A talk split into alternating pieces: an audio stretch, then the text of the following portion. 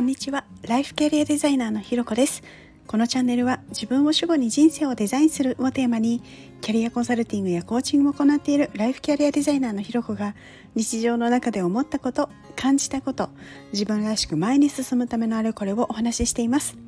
今日も耳を傾けてくださってありがとうございます。今日は三日坊主だっていいというテーマでお話をしたいと思います。習慣できるといいですよとか続けるのって大事だっていうのを実感してますっていうふうなことをですねこの配信の中でもあの幾度となく言ってきた私がですね三日坊主でいいっていうのはなんか矛盾してるような気もするんですけれどあのなんかいいなってって思ったんですよね。でなんでかっていうとあのスポーツ庁長官の室伏浩二さんがですねあのこれを言っていてでちょうど子育ての習い事についてこう悩みを抱えるお母さんにこう三日坊主でいいんですよっていう言ったことがねすごく刺さったんですね。というのもこう三日坊主でもとにかくいろいろやってみないことには本当に好きなことっていうのはわからないし本当にやりたいこと自分に合ったやりたいことっていうのは何か分かんなくてで室伏さん自身もですね最初からハンマー投げをやろうと思って始めたわけではないみたいなんですね。でこういろんなスポーツをやってで自分にはハンマー投げが合うしハンマー投げをやりたいと思ったから始めたっていうことをお話ししてらっしゃったんですよ。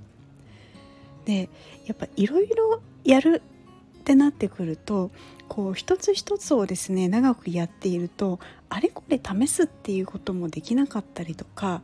こうなんか無意識のうちになんか長く継続することがすごくいいっていう考え方がなんかこう刷り込まれていくなあなんていうことも思ったんですよね。なんかそう思うとなんか三日坊主万歳な感じがしてこうでねもちろん長くするっていうことはあのいいとは思うんですけれどこう長く続けないことは悪いことだみたいな刷り込みとかなんかまあ思い込みがなんか根付いちゃうのもなんかそれも違うななんていうことも思ったんですよ。で室伏さんはですねもう一つあのこんなこともお話ししていての、まあ、続けることっていうのももちろん素晴らしいんだけれどやめるっていう決断をするやめる決断ができるっていうのも大事なスキルっていうこともおっしゃってたんですね。で私本当これそうだなっていうふうに思ってっていうのもやっぱりこう何かいろんなものをね全部背負ったまま歩き続けるっていうことはできないじゃないですか。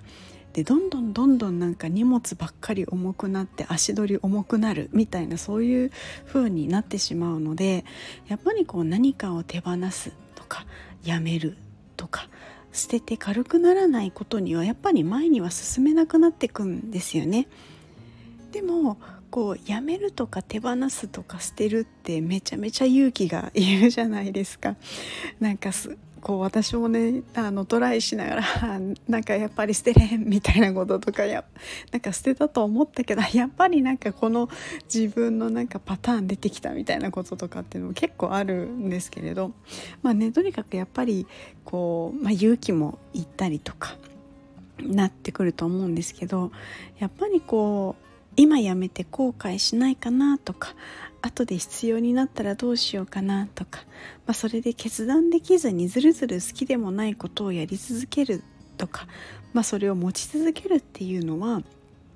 やっぱりこう時間と労力あと場合によってはお金の無駄遣いにもなっちゃうなっていうのはすごく思うんですね。本当もったいないですよね。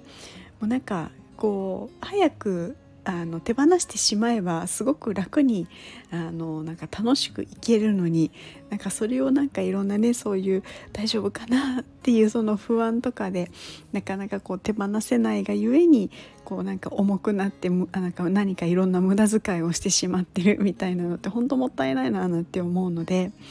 なのでこうしてこうやめることとかまあやめるでもいいんだとかやめても大丈夫っていう手放す決断とかなんかそういう決断をする練習ってすごい大事だと思うんです。でそれがなんか三日坊主だとなんかなんていうのかなそれ簡単にできる練習のような気がしたんですよね。それにこうなんか三日坊主っていうふうに言うけれどもこうな三日坊主をですね何度も繰り返してもいいなと思っていてこう始めたけど3日でやめる。でやりたくなったらまたやる。でもやっぱやめたの繰り返しっていうのはある意味なんか立派な習慣なんじゃないかなっていうふうに思うんですね。なんかそんなことをですねこう室伏さんの三日坊主だっていいんですよっていうのを聞いてああなんかほんとそうだよななんていうことをちょっと思ったりしていました。なんかこう自分を前に進めるための三日坊主っていいなっていう風なところですねということで今日は三日坊主だっていいというテーマでお話をしましたここまで聞いてくださってありがとうございますいいね、コメント、レター、フォローいただけるととっても嬉しいです。よろしくお願いします。それではまた次回お会いしましょう。